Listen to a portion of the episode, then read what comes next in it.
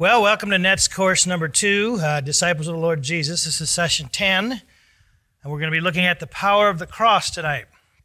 Take your Bibles and turn to Luke chapter fourteen, please, and beginning in uh, verse twenty-six, we're going to look at what Jesus said about discipleship.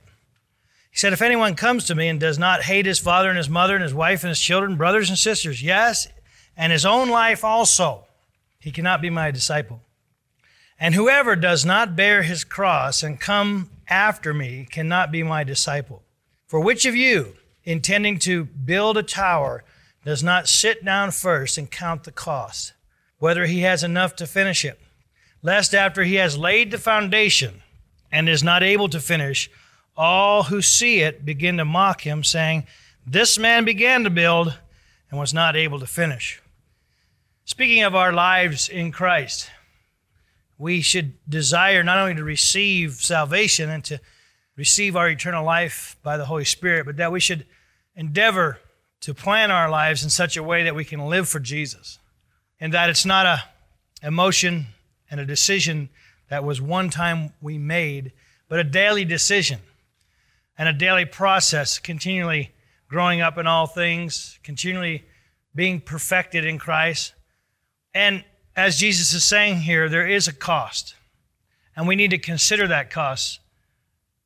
I believe probably one of the main things that keeps us from being committed to the Christian walk today is if we do not consider the cost of discipleship. If we consider it's a one-way relationship that we receive, we receive, we receive, but that there's no cost to it from us, then it really makes the blessings even uh, seem more minor than they really are, because when we give, we're able to receive so much more. Sacrifice many times opens the door to receive greater things. Now, we know scripturally that obedience is better than sacrifice. So sacrifice alone can just be a religious spirit. It can be done because of the fear of man. There can be many sources to sacrifice that are not of God. But obedience many times will bring us to a place of bearing a cross, of carrying a burden, especially on behalf of someone else. Of course, Jesus being our greatest example. Thankfully, none of us are called to bear the same cross that he bore. He paid the price once. Only he could pay the price, and as we've seen, now that he has paid the price, there is no other sacrifice that can take the place of what he has accomplished. Yet there is a, a cross to be borne. There is a, a burden to be carried for discipleship. If we want to grow up in things of the Lord, if we want to complete the Great Commission, which is to disciple the nations and teach them to observe and obey everything he said, we need to count the cost of discipleship. In Second Timothy chapter two, beginning in verse one, the Apostle Paul is exhorting his spiritual son, Timothy. And he says, "You therefore, my son, be strong in the grace that is in Christ Jesus. And the things that you have heard from me among many witnesses, commit these to faithful men who shall be able to teach others also. You therefore must endure hardship as a good soldier of Jesus Christ." We can't, as disciples, be so concerned about what others may or may not be called to do. We have to understand our own call. And Timothy's call was to endure hardship on behalf of others, just like Paul was. As an example, Paul endured hardship to bring the gospel to others. And he expected Timothy to carry on that call as a soldier. Verse four, "No one engaged in warfare entangles himself with the affairs of this life, that he may please him who enlisted him as a soldier. And also, if anyone competes in athletics, he is not crowned unless he competes according to the rules." Again, you see obedience. We have to know what the rules are, or how can we fulfill them. But even once knowing them, we need to have a spirit of obedience and fortitude, endurance, to stay on course so we can be rewarded. "The hardworking farmer must be first to partake of the crops. Consider what I say, and may the Lord give you understanding in all things.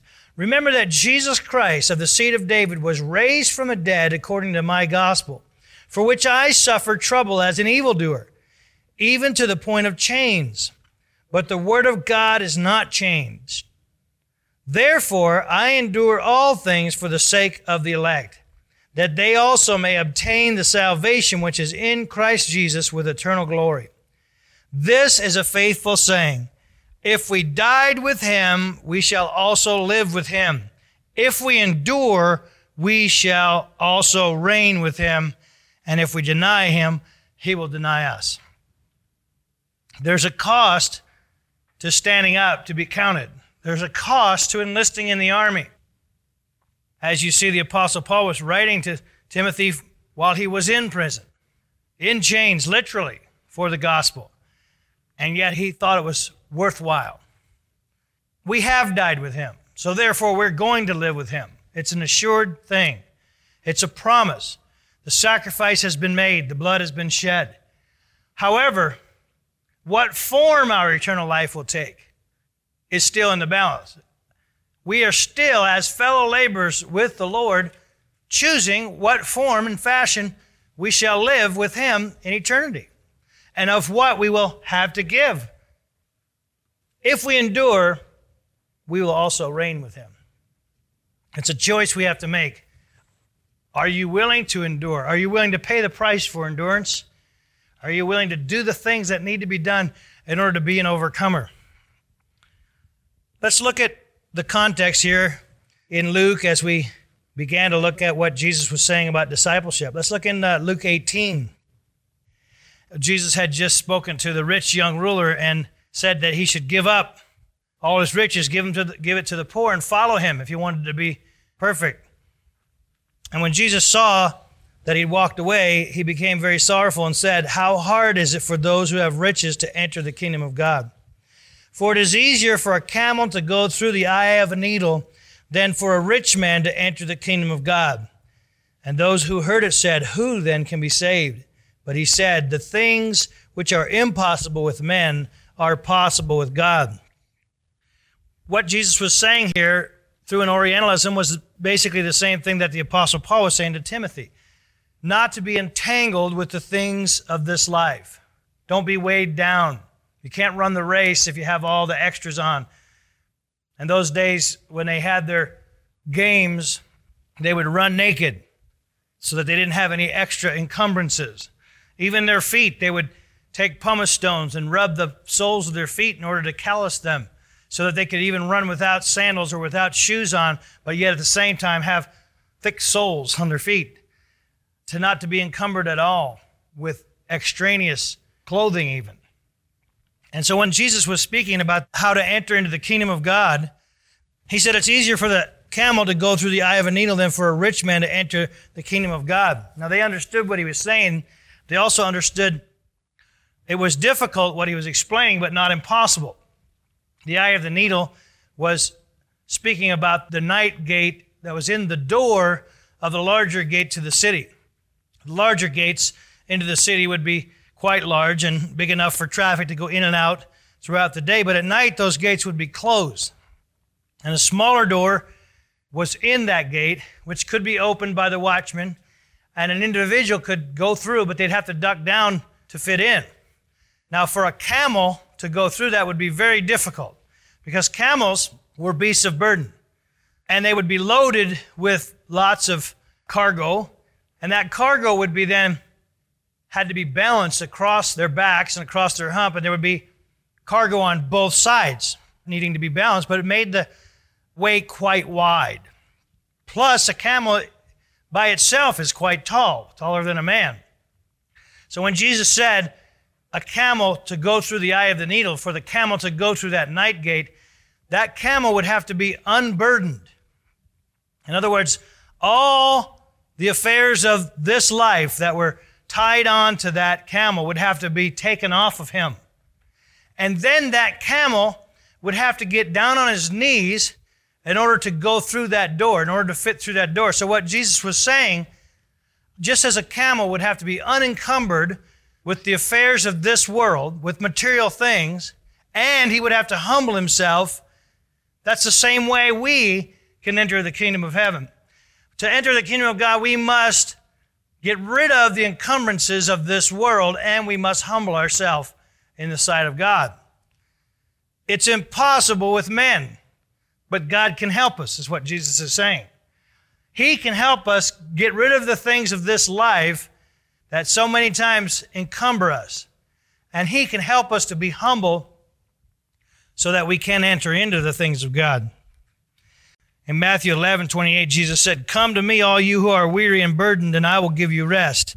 Take my yoke upon you and learn from me, for I am gentle and humble in heart, and you will find rest for your souls. For my yoke is easy and my burden is light." You see, there is a yoke. There is a burden. When we try to bear it on our own, it's almost impossible. However, if we ask for help, see, with us it's impossible, but with God all things are possible. So to come to Him, be humble, be gentle. Allow Him to be a fellow laborer with us, a yoke fellow with us. Then the burden is light and the yoke is easy. And there's rest for our souls. Matthew ten thirty-eight, He said, "Anyone who does not take his cross and follow me is not worthy of me. Whoever finds his life will lose it." That's the word for soul. "And whoever loses his life for my sake will find it. He who receives you receives me, and he who receives me receives the one who sent me. Anyone who receives a prophet because he is a prophet will receive a prophet's reward. And anyone who receives a righteous man because he is a righteous man will receive a righteous man's reward. And if anyone gives even a cup of cold water to one of these little ones because he is my disciple, I tell you the truth, he will certainly not lose his reward." He's talking about ministries and receiving ministries. He's talking about character and receiving those that have the character of Christ, and he's talking about those that have discipled themselves to Him and receiving them. So the blessings that come from receiving those who have made a choice to pay the price, to bear their cross, to follow after Him, then there's blessings that even come through their lives. When we do that, there are blessings that come from our lives. When we have committed ourselves to the Lord, counted the cost, and are beginning to bear our burden, but understanding that Jesus is bearing it with us, those that receive us begin to receive a blessing. It comes by grace. It's something that we personally could not give, but God gives on our behalf because they're receiving the one that sent us. First Corinthians one sixteen, this is the Apostle Paul speaking. He says, "Yes, I also baptized the household of Stephanus. Besides, I do not know whether I baptized any other. For Christ did not send me to baptize, but to preach the gospel, not with the wisdom of words, lest the cross of Christ should be made of no effect. For the message of the cross is foolishness to those who are perishing, but to us who are being saved, it is the power of God." Remember, we're in a process to those of us that are being saved. Now, we have salvation in that we have our eternal life, but we're in the process. Our souls are being converted. Our souls are being saved. And we look forward to the hope of our salvation, of our new bodies, and the time when there won't be a struggle, when it'll be total peace. And yet, the cross is the power of God to us. Remember when He was on Mars Hill in Athens and He preached? They wanted to hear what He had to say because He was preaching about the unknown God and they hadn't heard about Him yet. So they thought, well, let's go hear what this man will say. And when he got to the part about the resurrection of the dead, they thought he was mad. Some believed, though. But see, with the cross, we come to the sufferings and the sacrifice, but we can go to the glory. But if we won't come to the foot of the cross, we have no access to the glory. However, if there was no resurrection, then the cross is just an ending point, not a beginning point. But for those of us that call upon the name of the Lord Jesus, the cross is the power of God. What about the cross that Jesus carried? In Matthew twenty-six thirty-eight, then Jesus said to them, "My soul is exceedingly sorrowful, even to death." And He asked them to stay and watch with Him while He went and prayed, while He was in the garden under such pressure. The word that he used for death there, thanatos, which is used for a death as a result of the penalty for sin. For a criminal paying the price, he was that pressured. In Philippians two seven, it says, "But he made himself nothing, taking the very nature of a servant, being made in human likeness, and being found in appearance as a man. He humbled himself and became obedient to death, even death on a cross. Therefore, God exalted him to the highest place and gave him the name that is above every name, that at the name of Jesus every knee should bow in heaven and on earth and under earth, and every tongue confess that Jesus Christ is Lord, to the glory of God the Father." Because Jesus was willing to be obedient and even to lay down his life on the cross, he humbled himself to the extreme. So God was able to exalt him to the extreme. And we have available to us the great mystery in that we can be joint heirs. It's available. It's possible that we can be joint heirs with Christ. None of us could ever be exalted higher than the Lord Jesus. Even Lucifer intended to try to exalt himself above the throne of God. It didn't work for him. But amazingly, through the grace of God, by the love of the Father, it's possible for us to come into unity with the Son and be exalted as high as the Son by being a joint heir. If we'll bear our cross, we will be exalted in due time. Obedience is better than sacrifice, but often obedience will lead us to sacrifice. When we're obedient to endure, more authority is delegated to us, and we are exalted in due time. Philippians three thirteen, "Brothers, I do not consider myself yet to have taken hold of it, but one thing I do, forgetting what is behind and straining toward what is ahead. I press on toward the goal to win the prize for which God has called me heavenward in Christ Jesus." All of us who are mature should take such a view of things. And if on some point you think differently, that too God will make clear to you. Only let us live up to what we have already attained. Join with others in following my example, brothers, and take note of those who live according to the pattern we gave you. For as I have often told you before, and now say again, even with tears, many live as enemies of the cross of Christ.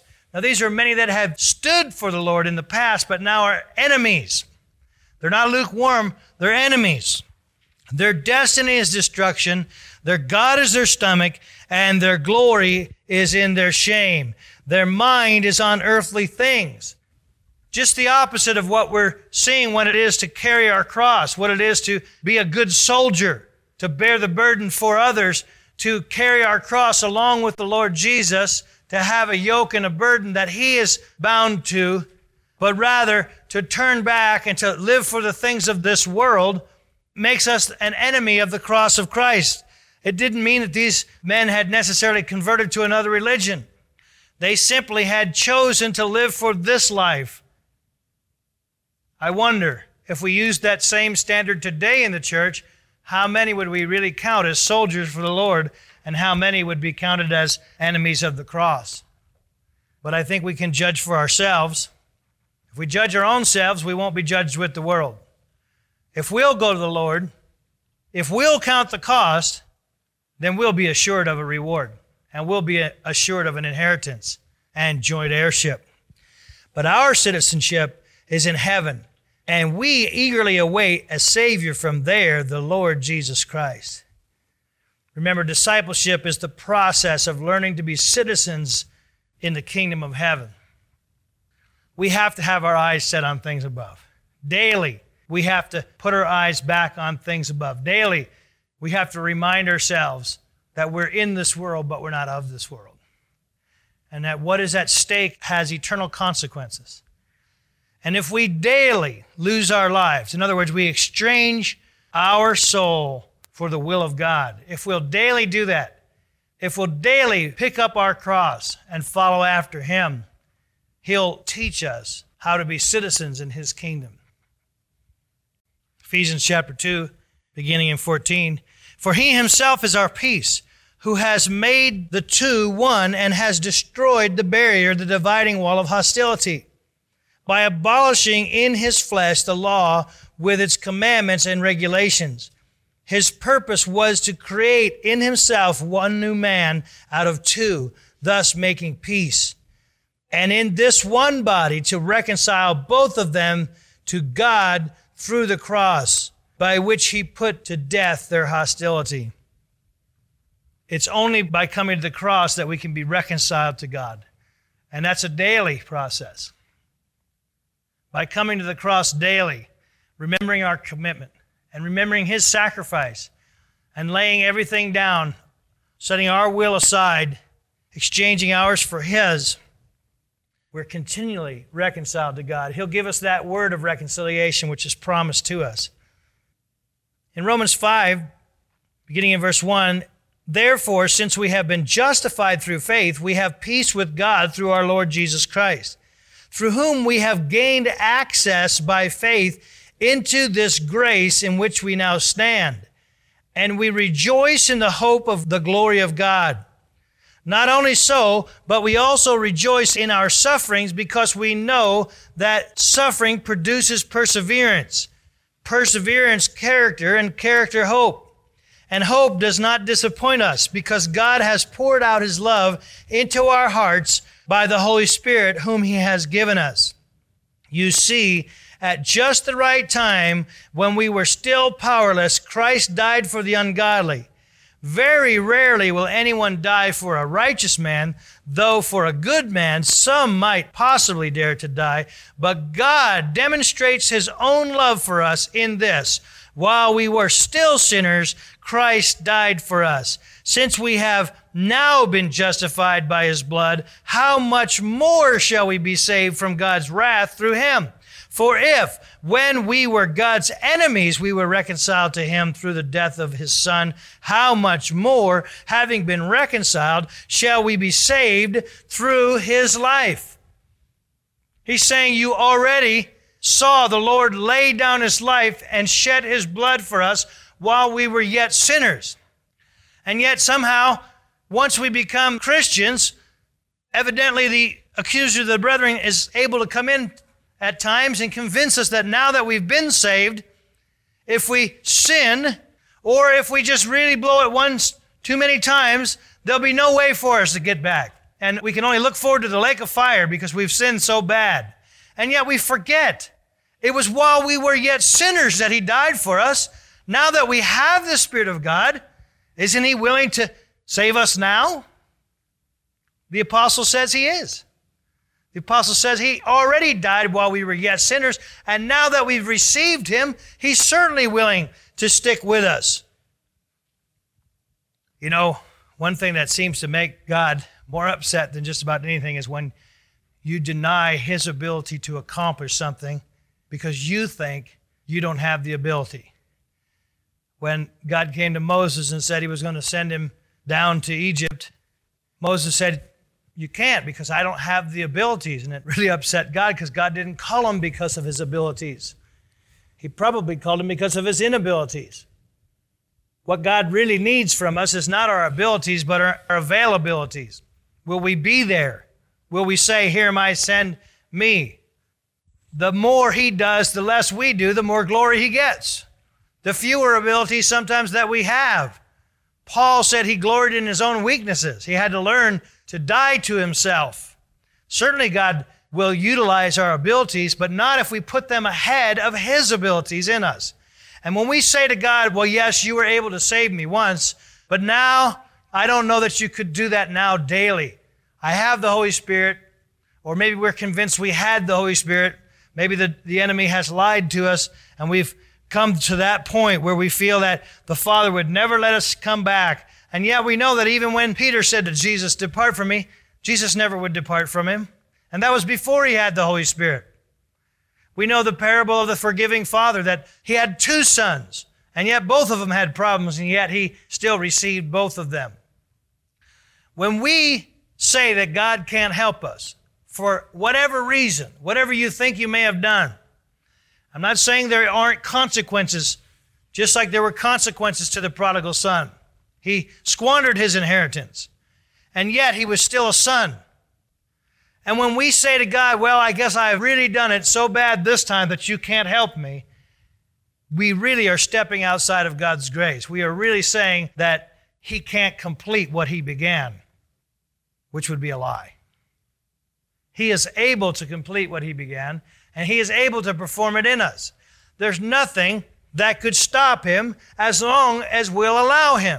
He has just made the choice not to overstep our freedom of will. It's up to us to persevere, because that'll build character. You see, I'm not justifying sin.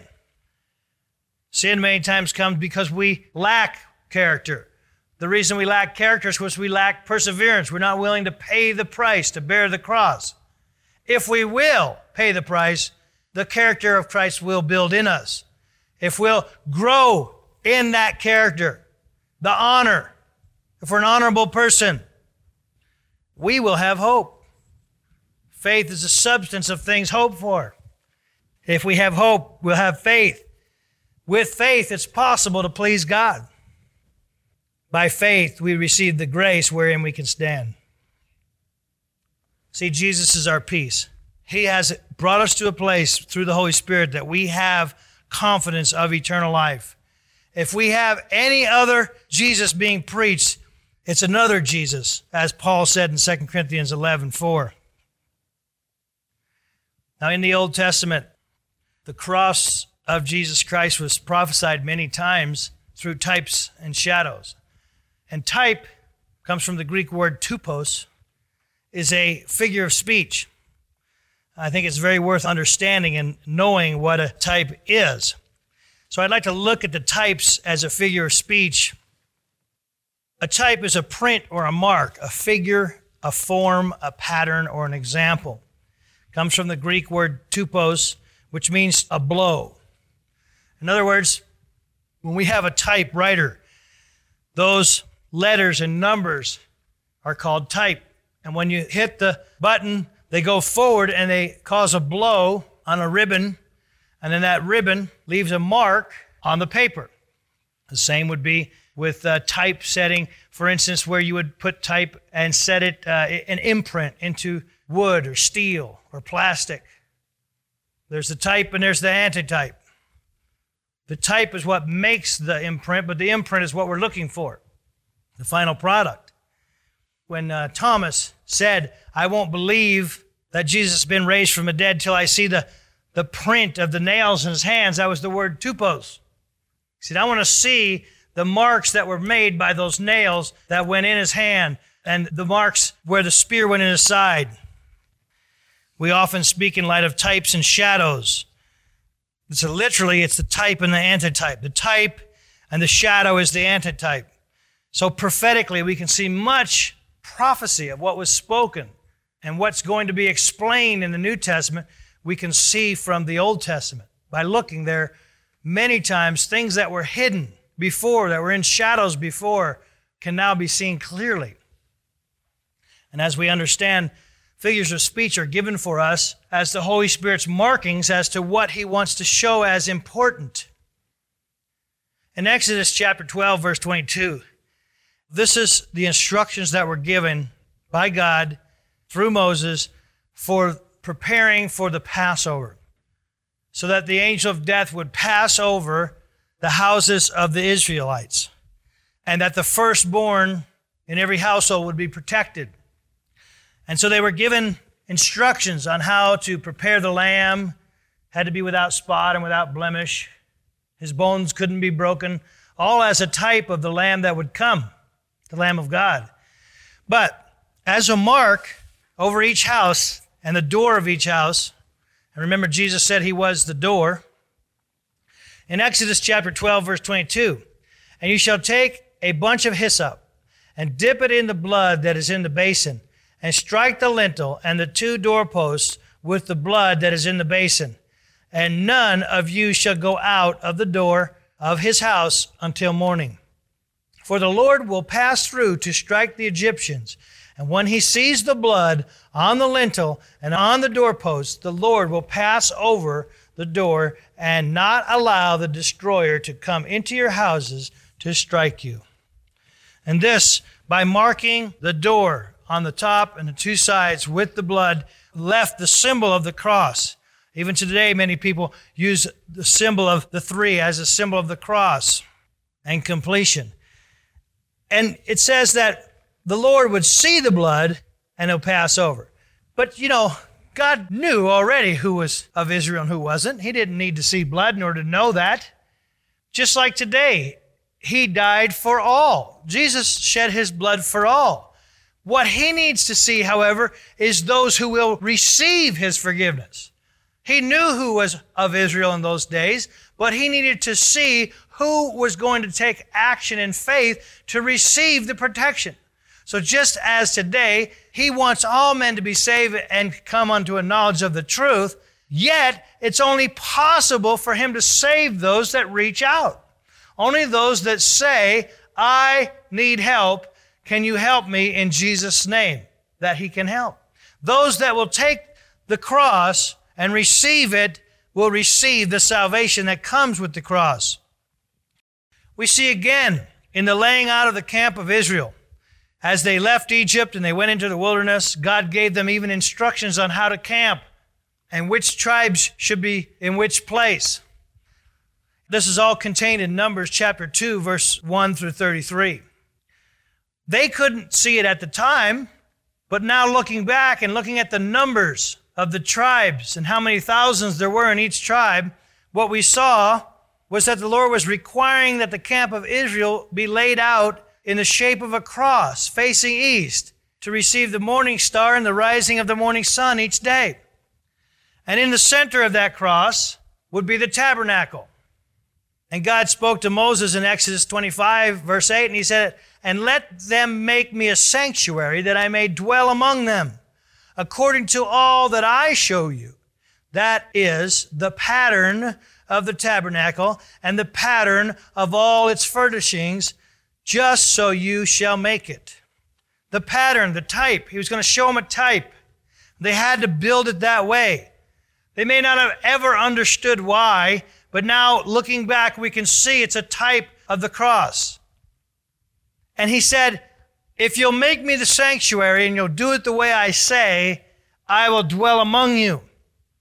Today, when the Apostle Paul spoke in light of that, he said God wanted a sanctuary so he could dwell in us.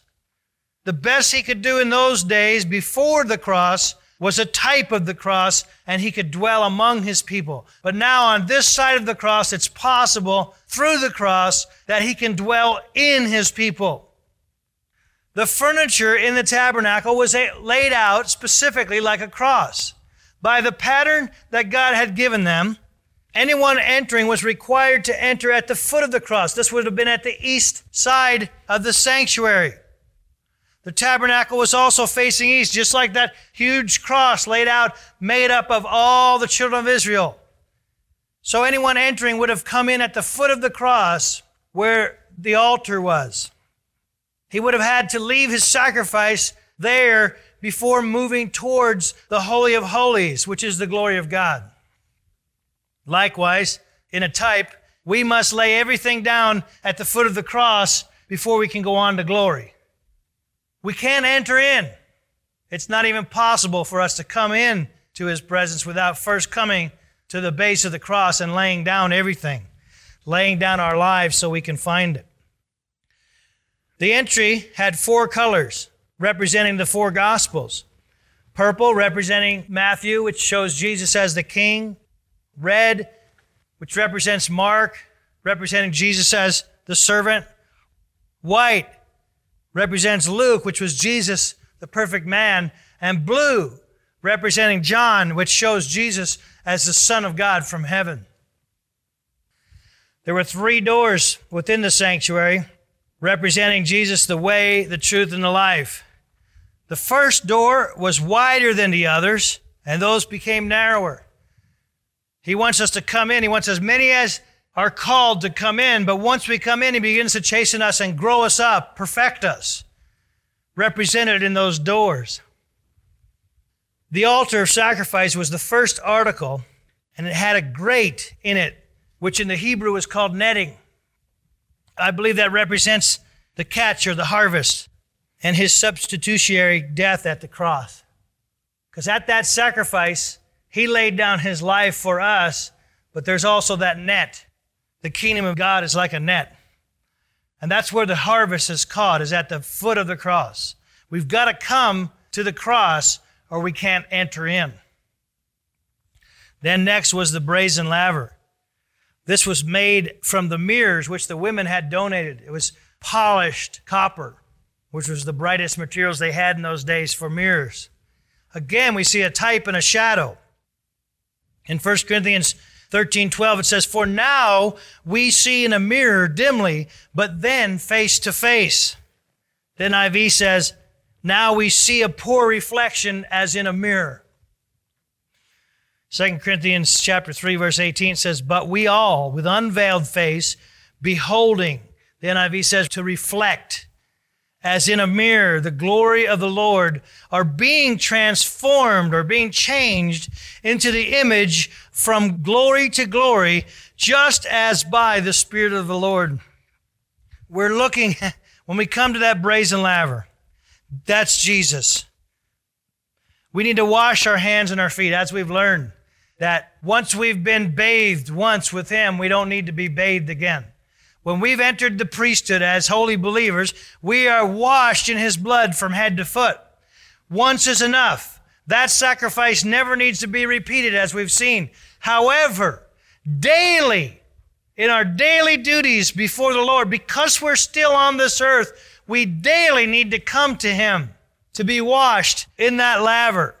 As we come to that laver, what are we going to see?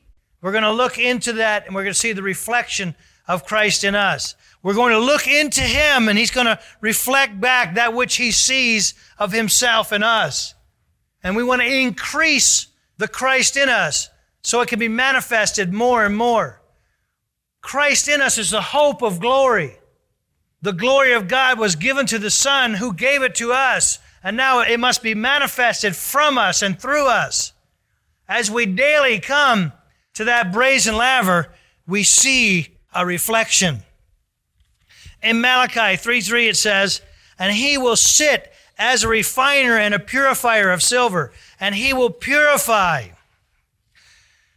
If you look into what it takes to purify silver, and a silversmith needs to take that silver and he needs to heat it up. But then when he begins to take the dross off, he needs to sit down so that he can see what he's doing. And he needs to take that dross that's on the top and skim it off carefully. And he may do it again and again and again. The Bible says that the Word of God is like silver purified seven times, representing spiritual perfection. It's doubtful that any silversmith would really purify something or need to purify something seven times, but that's how pure the Word is. But in order to purify that silver, he would need to sit down and then he would need to put heat to the silver and then begin to skim off the dross and take away those things. The way he would know when he is done is when he could see his own reflection in that silver. That's when the refiner would know that he was done. In Hebrews chapter twelve, verse two, it says, "Looking unto Jesus, the author and finisher of our faith, who for the joy that was set before him endured the cross, despising the shame, and has sat down at the right hand of the throne of God." What does that mean? For the joy that was set before him endured the cross. Remember when he was in Gethsemane, he was under such pressure that he was sweating blood. It didn't seem to be too much joy. You see, the joy was not then, the joy was to follow. The perseverance builds character, the character gives hope. In Ephesians chapter six, it gives us the pieces of the armor of God, and one of those is the helmet of salvation which we are to take. Now that can't be speaking of the salvation we already have, because it doesn't say to have the helmet of salvation, it says to take the helmet of salvation. So it's got to be speaking of the parts of our salvation which is still present and future. It's not speaking of our past salvation in that we have received Jesus and we have eternal life, but our present salvation is through sanctification and our future salvation, which is the hope that we hold in our heart of the rewards and the joy that will follow. The rewards that come through obedience and endurance. That's what Jesus had, the hope of salvation. In that while he was enduring the cross, he had the joy in his mind of that which was going to come, the glory which was going to come. He'd seen it on the mount. He'd even shown it to his apostles. But he had to hold on to it. It was so real to him, he could hold on to it. How real is the joy that will follow in your mind? Where your treasure is, there will your heart be also. This is why for a disciple, it's required that we would have our finances and our material things in balance with the Spirit. Because Jesus spent more time speaking to his disciples about stewardship of their finances and their material things than he did about prayer. Because where our treasure is, there will our heart be also. This is why the symbol of a believer is to have communion, in that when we come together as believers, the unity is through communion, one body. But the symbol of discipleship is that we have reciprocity, that we freely receive and then freely give. It's that we're known as disciples because of our love for one another. It's reciprocity. Love doesn't require it, but unity demands it. How real is our hope? Depending on how real our hope is, is how strong we will stand on grace. Well, when he ascended up on high, he led captivity captive. He sat down at the right hand of God, and he gave gifts unto men, it says in Ephesians chapter four, verse eight. And in verse eleven it says, and he, and he himself gave some to be apostles, and some prophets, and some evangelists, and some pastors and teachers, for the equipping, which is the, the perfecting, the purifying of the saints for the work of ministry, for the edifying of the body of Christ, till we all come to the unity of the faith and of the knowledge of the Son of God, to a perfect, to a purified man, to the measure of the stature of the fullness of Christ. You see, Jesus is the refiner's fire, and he ascended on high, sat down at the right hand of God, and set to the work of purifying us. And he, as the brazen laver, wants us to look into his face. And as we behold him, we begin to see him. How does he do that? Seeing that we're here and he's at the right hand of God. He does it, as it says there, through apostles, prophets, evangelists, shepherds, and teachers. He chooses to manifest himself through the five ministries, and we then see him in one or more of those in the ministers of God. We see his gift manifested. We see his ministry manifested through someone whom he has given as a gift to the body of Christ. This is why the Apostle Paul said, imitate me, follow after me as I follow after Christ. Once we come to the cross, we lay down our burdens. We come into the net, so to speak. But if we want to proceed closer to God, closer to the glory, to come to the holiest of holies, we've got to come to the laver, and we've got to choose to wash. If we'll wash and be washed by the washing of the water of the Word, to get off the world that gets on us, we'll see in a mirror. It may be dimly now, but it will be face to face. And we look and we begin to see Christ through his ministries as he, the master purifier, is purifying us as silver. Next would come the holy place with the outer courts on either side. Now within the holy place was the table of the bread of the presence on the right side or the north. The golden lampstand was on the left or the south, and in between and forward was the altar of incense. Finally, behind the altar was the holiest of holies, wherein was the Ark of the Covenant with the mercy seat. To reach the Holy of Holies without completing the process was absolutely not possible.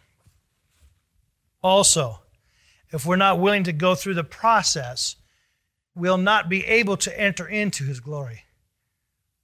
We must complete the process. If we were to come into his presence without having gone through the process, it would kill us.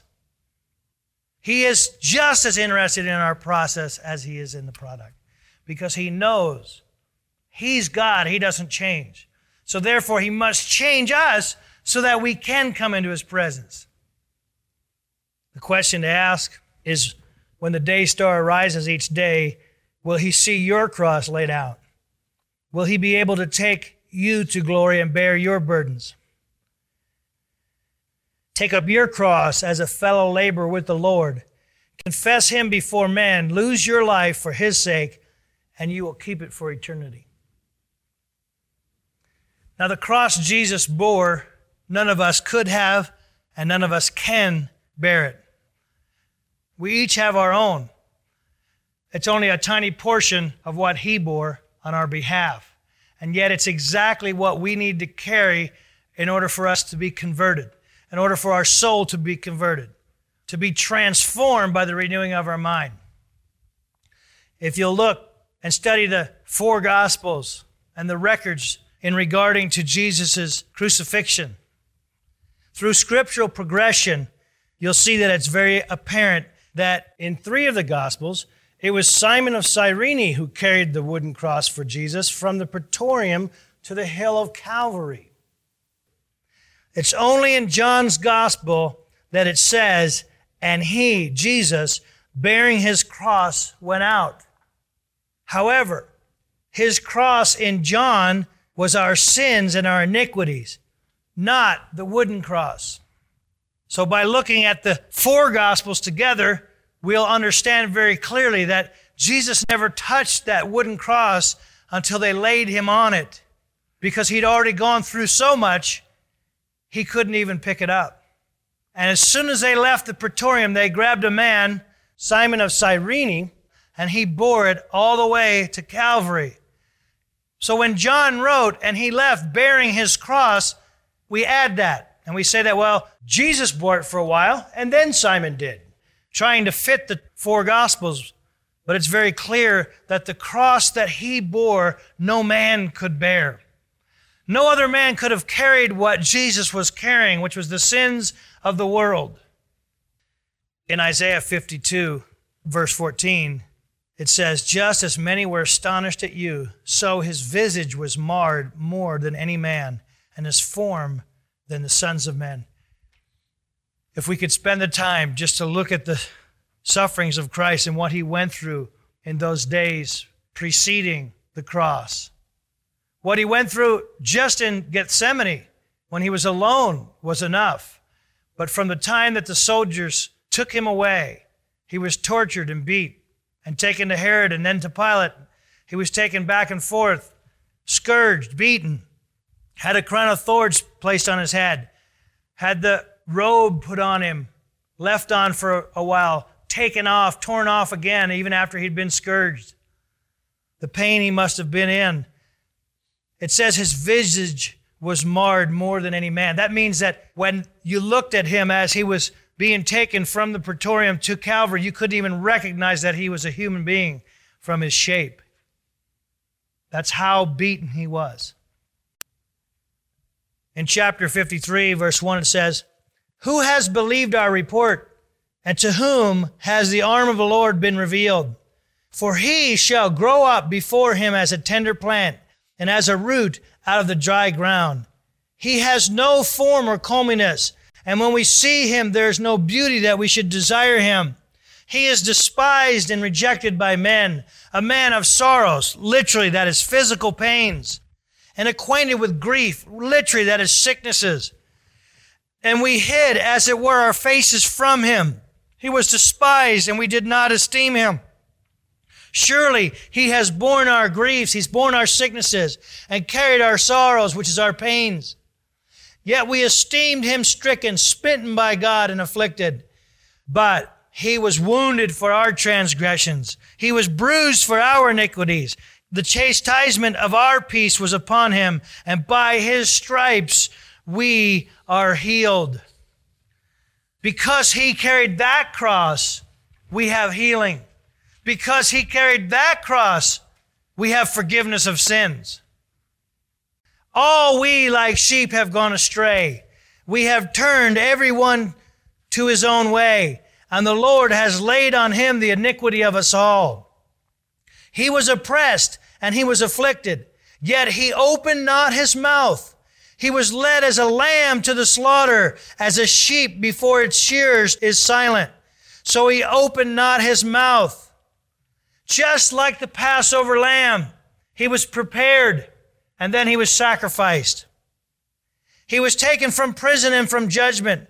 And who will declare his generation? For he was cut off from the land of the living. For the transgression of my people he was stricken. And they made his grave with the wicked, but with the rich at his death, because he had done no violence, nor was any deceit in his mouth. Yet it pleased the Lord to bruise him. He has put him to grief. When you make his soul an offering for sin, he shall see his seed. He shall prolong his days, and the pleasure of the Lord shall prosper in his hand. His soul was an offering for our sin. You notice that when Isaiah prophesied this, he prophesied it as if it had already occurred, even though it was six hundred years away. Because from God's perspective, it was already going to happen. It was set in stone already. And the prophet saw it looking back in a historical sense. Verse eleven, and he shall see the labor of his soul and be satisfied. By his knowledge, my righteous servant shall justify many, for he shall bear their iniquities. Therefore, I will divide him a portion with the great, and he shall divide the spoil with the strong, because he poured out his soul unto death, and he was numbered with the transgressors, and he bore the sin of many and made intercession for the transgressors. When we have our eyes on what Jesus went through, we have to realize none of us could bear what he bore.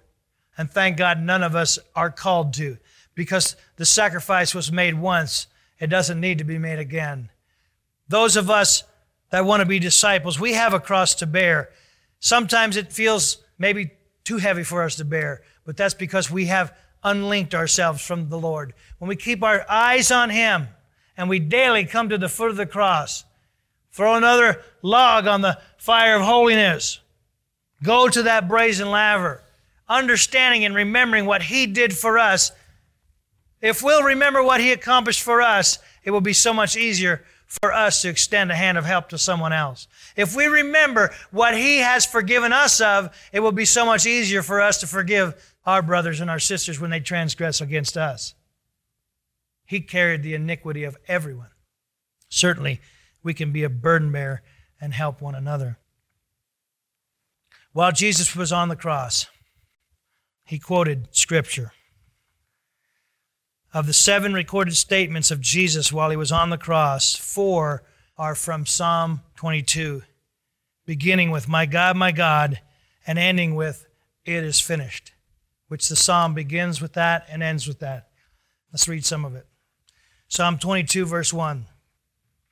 "My God, my God, why have you forsaken me? Why are you so far from helping me and from the words of my groaning? Oh my God, I cry in the daytime, but you do not hear, and in the night season, and am not silent. But you are holy, enthroned in the praises of Israel. Our fathers trusted in you. They trusted, and you delivered them. They cried to you, and were delivered. They trusted in you, and were not ashamed. But I am a worm and no man, a reproach of men and despised by the people. All those who see me ridicule me. They shoot out the lip and they shake the head, saying, 'He trusted in the Lord. Let him rescue him. Let him deliver him, since he delights in him.'" Prophecy fulfilled by those standing around the cross. Jesus could see his life unfolding through Scripture and his death. And yet the Spirit had explained to him types of the Old Testament that he knew he would get up in three days. "But you are he who took me out of the womb. You made me trust while on my mother's breast. I was cast upon you from birth. From my mother's womb you have been my God. Be not far from me, for trouble is near, for there is none to help. Many bulls have surrounded me. Strong bulls of Bashan have encircled me. They gape at me with their mouths like a raging and a roaring lion. I am poured out like water. All my bones are out of joint. My heart is like wax. It has melted within me. My strength is dried up like a potsherd, and my tongue clings to my jaws. You have brought me to the dust of death. I think that even when Jesus was on the cross and he said, I thirst, and they brought him something to drink and he turned it down, I believe he was just quoting scripture. He was just saying, I'm thirsty. He was in the middle of the psalm as he was quoting it. And they heard him say that, and they brought him something to drink, and he didn't accept it. But he knew he was inside of God's will, even at that moment. For the dogs have surrounded me, the Gentiles. The congregation of the wicked has enclosed me. They pierced my hands and my feet. Now, this was written hundreds of years before the cross was even invented as a means of capital punishment. When this was written, capital punishment in Israel was carried out with stones. Rome didn't exist. Historically, as we know, there had never been a cross used for crucifixion at this time, and yet it was prophesied that they pierced my hands and my feet. I can count all my bones. They look and stare at me. They divide my garments among them, and for my clothing they cast lots. But you, O Lord, do not be far from me. O my strength, hasten to help me. When he said, my God, my God, why hast thou forsaken me? It was just for a time.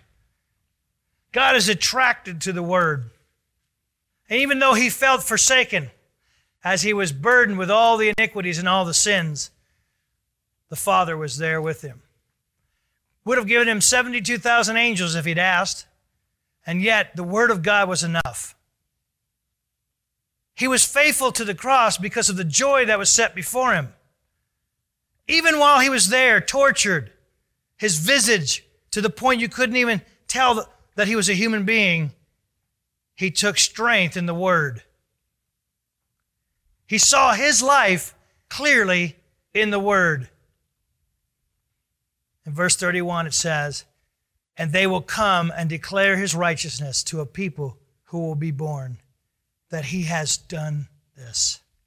Literally, it is finished. The last words that Jesus said on the cross was as he completed the psalm. What was finished? The Father had finished the work through the Son. He has done this.